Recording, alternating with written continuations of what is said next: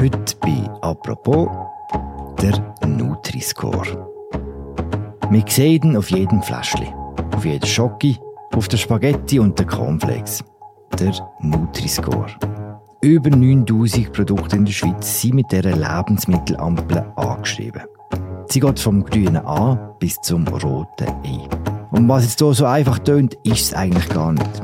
So ist zum Beispiel nicht einfach alles gesund, was ein A oder ein B hat. Seit Anfangsjahr ist alles nochmal komplizierter geworden. Die Regeln haben gewechselt, eine Übersicht hat jetzt eigentlich niemand mehr. Fast niemand.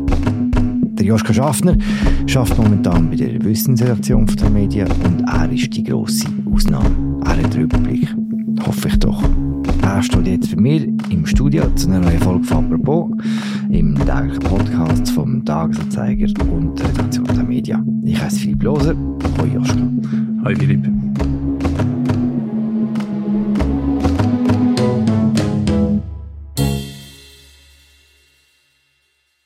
Joschka, was hast du zum Mittag heute? Äh, ein vegetarischer Burrito. Aus der Kantine? Ja, aus der Kantine. Dabei haben wir doch jetzt abgemacht, dass du extra in den Laden etwas gehst, einkaufen und dann schwätzen wir über einen Nutri-Score. Nächstes Mal vielleicht. Ganz grundsätzlich, wenn du etwas einkaufen wenn du eben nicht in die Kantine gehst, zum Mittagessen, sondern etwas holen, schaust du drauf, was dort äh, auf der Verpackung steht? Ich muss zugeben, ich bin einer von den vielen, der nicht drauf schaut. Ich habe in meinem Umfeld umgefragt.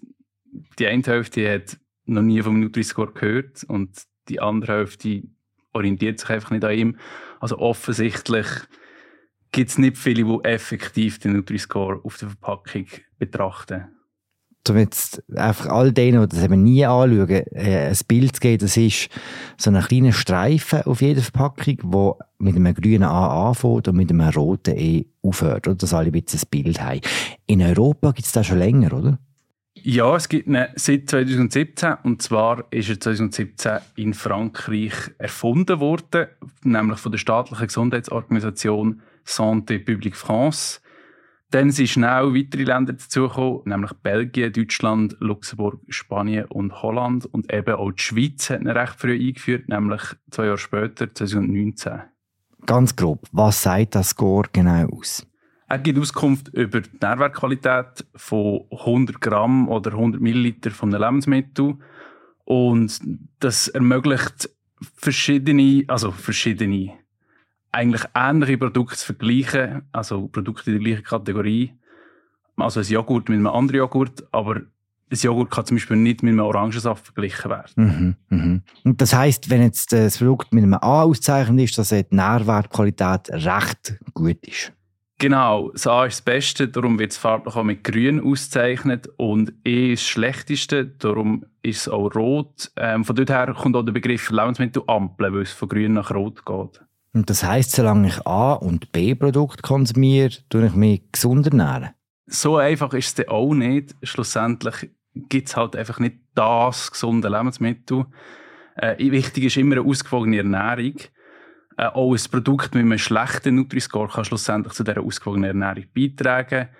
Und man muss natürlich beachten, die Bewertung die gilt immer für 100 Gramm oder eben 100 Milliliter. Also es ist eigentlich einfach ein Richtwert, um einschätzen wie viel soll ich von diesem Produkt wirklich konsumieren. Dazu ist auch wichtig zu erwähnen, der Nutri-Score gilt eigentlich nur für verarbeitete Produkte. Also es braucht mindestens einen Verarbeitungsschritt. Zum Beispiel Erbsli, die man frisch kauft, haben keinen Nutri-Score. Aber zum Beispiel Tiefkühlerbsen haben einen, weil sie halt schockgefroren werden. Aber schlussendlich sind die gesündesten Produkte immer die, die möglichst frisch und unverarbeitet sind. Und genau die haben keinen Nutri-Score nicht schwer dass es Erbsen schon ein A bekommt, oder? Ja, natürlich schon, natürlich. Aber ein, ein Tiefkühlerbsen bekommt eben ein A über, ein frisches Erbsen bekommt gar keine Noten über. Du hast kürzlich einen Text über einen Nutri-Score geschrieben und der Anlass war, dass seit Anfang Jahr die Regeln angepasst worden sind. Zuerst, wer tut die Regeln anpassen? Seit äh, 2021 gibt es einen sogenannten Lenkungsausschuss. Dem gehören alle Behörden an von den sieben Ländern, die den Nutri-Score brauchen. Die Schweiz ist dort natürlich auch dabei. Genauer gesagt das Bundesamt für Lebensmittelsicherheit und Veterinärwesen, also das BLV. Und der Lenkungsausschuss entscheidet eigentlich, was umgesetzt soll werden. Mhm. Die Regeln selber erarbeiten sie aber nicht, sondern das ist ein unabhängiges wissenschaftliches Gremium. Dort sind genau gleich Forscherinnen und Forscher aus allen sieben Ländern dabei, auch zwei aus der Schweiz. Und die arbeiten eigentlich aus, wie die Nutri-Score berechnet werden. Und das Gremium ist jetzt zum Schluss gekommen, dass man etwas anpassen will. Was genau hat man angepasst? Man hat einfach gemerkt, dass äh, die Kennzeichnung immer noch viele Stolperfallen hat, wo teilweise Produkte eigentlich überbewerten oder sogar unterbewerten. Zum Beispiel ein Olivenöl ist bisher schlecht bewertet worden, weil es eigentlich recht viele gute ungesättigte Fettsäuren drin hat. Jetzt mit der neuen Anpassung werden die ungesättigten Fettsäuren zum Beispiel belohnt. Das heißt, das Olivenöl wird zum Beispiel besser bewertet.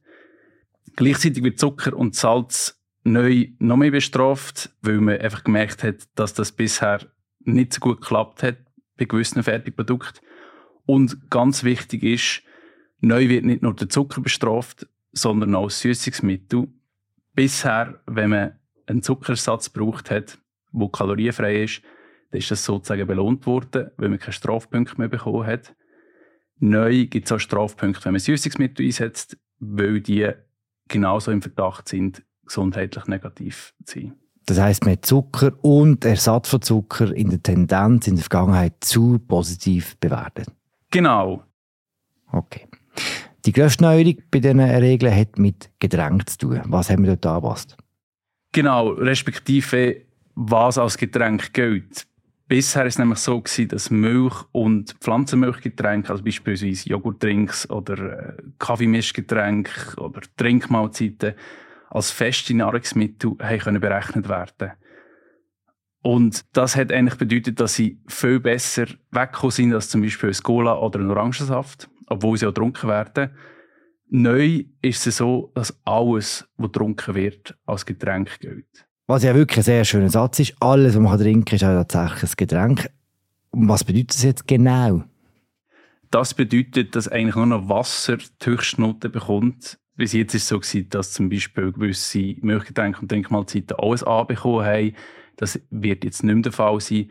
Wasser ist das Einzige, wo wirklich als positiv eingestuft wird. Jede andere Flüssignahrung wird eigentlich abgestuft. Du hast für die Text mit mehreren Fachleuten geschwätzt, die Ernährungsberaterinnen, Ernährungswissenschaftlerinnen und Wissenschaftler sind. Was halten die von diesen neuen Regeln? Gut, schlussendlich, die Regeln werden ja von Forscherinnen und Forschern aufgestellt. Schlussendlich orientieren sich die Berechnungen an den Nährwertempfehlungen den sieben Ländern, die sie anwenden.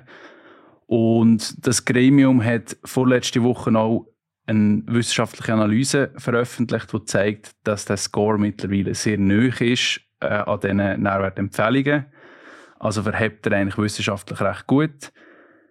Es gibt natürlich trotzdem immer noch Blindspots, das weiss das Gremium selber auch. Zum Beispiel, wenn es um Vollkornprodukte geht, zum Beispiel bei Teigwaren, bei den Teigwaren ist es immer noch schwierig zu differenzieren zwischen Vollkornpasta und normaler Pasta.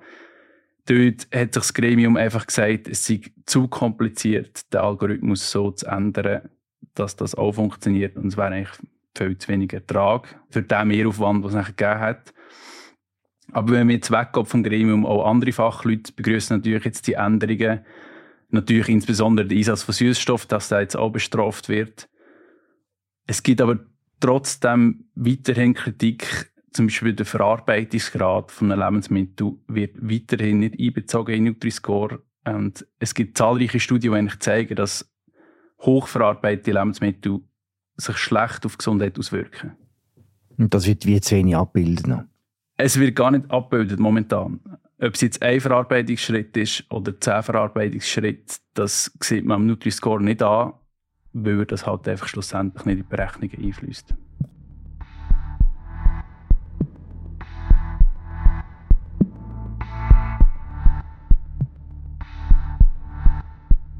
Abgesehen von der Kritik kann man sagen, der wissenschaftliche Konsens ist, der neue Nutri-Score ist besser als der alte. Wenn wir jetzt in den Laden gehen, in Migros, in Coop, in Denner, wo auch immer, Sehen wir denn schon jetzt den neuen Nutri-Score auf den Verpackungen der Lebensmittel, die wir einposten? Also rein theoretisch sollte man ihn jetzt schon sehen, weil die Regelungen gelten seit Anfang Jahr. Nur gilt halt für Verpackungen eine Übergangsfrist bis Ende 2025. Das heisst, die Hersteller können bis dann die alten Bewertungen auf ihren Produkten lassen. Das macht schlussendlich auch Sinn, weil sonst müssten sie je nachdem alte Verpackungen vernichten und das wäre ja eigentlich auch nicht die Lösung.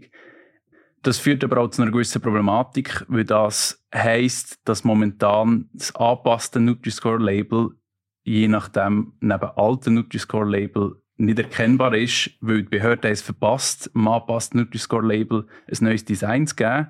Das heisst, alt und neu sehen identisch aus. Mhm. Man kann es nicht unterscheiden. Genau. Wird eigentlich versucht zu tricksen von den Lebensmittelproduzenten bei dem Nutri-Score? Gut, Tricksen kann man es jetzt nicht nennen. Gemäss dem BLV sind die Hersteller, die sich bereit erklärt haben, mitzumachen, auch beflissen, das alles korrekt zu berechnen. Natürlich hat das BLV auch, sie können nicht alle die 9000 Produkte kontrollieren, aber schlussendlich die Stichproben zeigen, da wird nicht getrickst. Aber klar, die Produkte werden so optimiert, dass sie oft gerade noch an der Grenze zur schlechten Bewertung kratzen und es können 0,1 Gramm Zucker sein, die dann dazu führen, dass es ein A statt ein B ist. Ob das dann wirklich gesünder ist oder besser oder was auch immer, ist das schwierig. Aber irgendwo muss man halt die Grenzen setzen. Du hast gerade gesagt, Firmen, die sich bereit erklärt haben, bei dem mitzumachen, es ist keine Pflicht, einen Nutri-Score auf die Verpackung der eigenen Produkte zu machen. Nein, der Nutri-Score ist effektiv freiwillig. Stand Ende 2023 sind gemäss dem BLV bereits 95 Produzenten dabei in der Schweiz. Tendenz deutlich steigend. Und wenn sie dabei sind, dann gibt es eine klare Regel. Die gesamte Produktpalette von ihnen muss mit dem Nutri-Score ausgelobt werden.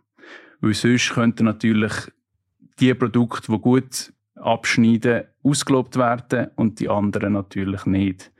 Das wäre dann gewissermaßen auch ein bisschen unfair. Aber ja, er ist freiwillig und es gibt gemäss dem BLV und gemäss dem Bundesrat momentan eigentlich keinen Grund, den gesetzlich verpflichtend einzuführen in der Schweiz. Warum nicht? Das ist nicht ganz klar. Momentan ist das halt einfach die Haltung vom BLV und vom Bundesrat, dass die Kennzeichnung soll freiwillig bleiben schlussendlich gibt ihnen die Freiwilligkeit momentan auch recht, weil ja fortlaufend neue Hersteller dazukommen. Eher skeptisch, wie ich bei dir gelesen habe, sind die Schweizer Bauern. Warum?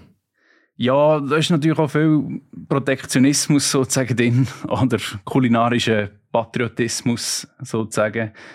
Die Schweizer Bauern sind natürlich stolz auf ihren Käse und der kommt halt beim Nutri-Score schlecht weg, weil er halt viel Fett hat, viel Salz, viel Kalorien dann äh, kann man natürlich schnell sagen, der Nutri-Score benachteiligt die Produkte, auch wenn man natürlich, wenn man den Nutri-Score richtig auslegt, nur Käse untereinander vergleicht. Das heisst, alle Käse haben die gleichen Nachteile schlussendlich.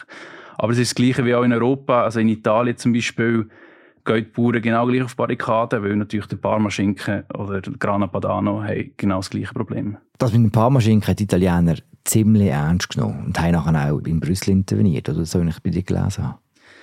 Ja, das ist effektiv so. Die Regierung von Italien ist eh auf einem sehr behutsamen Kurs, was Sachen anbelangt, die ihrer Landwirtschaft könnten schaden. Man hat im November schon das Laborfleisch verboten und man hat natürlich auch beim Nutri-Score sehr stark lobbyiert in Brüssel. Die Europäische Kommission hat Ende 2022 eigentlich eine Initiative vorbereitet, um den Nutri-Score ab 2024 verpflichtend einzuführen in Europa. Hm. Italien hat das gar nicht passt. Das Agrarministerium und die EU-Botschaft haben extrem stark interveniert mit teilweise sehr abstrusen Argumenten. Man hat natürlich den Nutri-Score immer als unwissenschaftlich dargestellt, aber man hat zum Beispiel auch gesagt, dass er zum Beispiel zu mehr Immigration wird führen Aus dem Grund, dass die Leute dann weniger Kakao kaufen und das heißt, dass die Länder, die den Kakao produzieren, nachher in die Armut fallen und mehr Flüchtlinge auf Europa kommen. Okay, alles wegen dem Nutri-Score. Wegen dem Nutri-Score, genau. So haben sie das jedenfalls argumentiert in geheimen Sitzungen mit der EU. Das Anliegen vom Nutri-Score ist schlussendlich von der Agenda verschwunden und bisher kein Thema mehr. In der Schweiz ist das anders. Was passiert in der Schweiz Politik aktuell zum Thema Nutri-Score? Ja, in der aktuellen Session kommt zum Beispiel eine Motion den Nationalrat, wo der Ständerat bereits gut geheißen hat. Dort geht es darum, die Zitat problematischen Effekte vom Nutri-Score zu vermeiden. Also der Bundesrat soll eigentlich gesetzliche Rahmenbedingungen schaffen, um zu schauen, dass nicht der Käse zum Beispiel benachteiligt wird.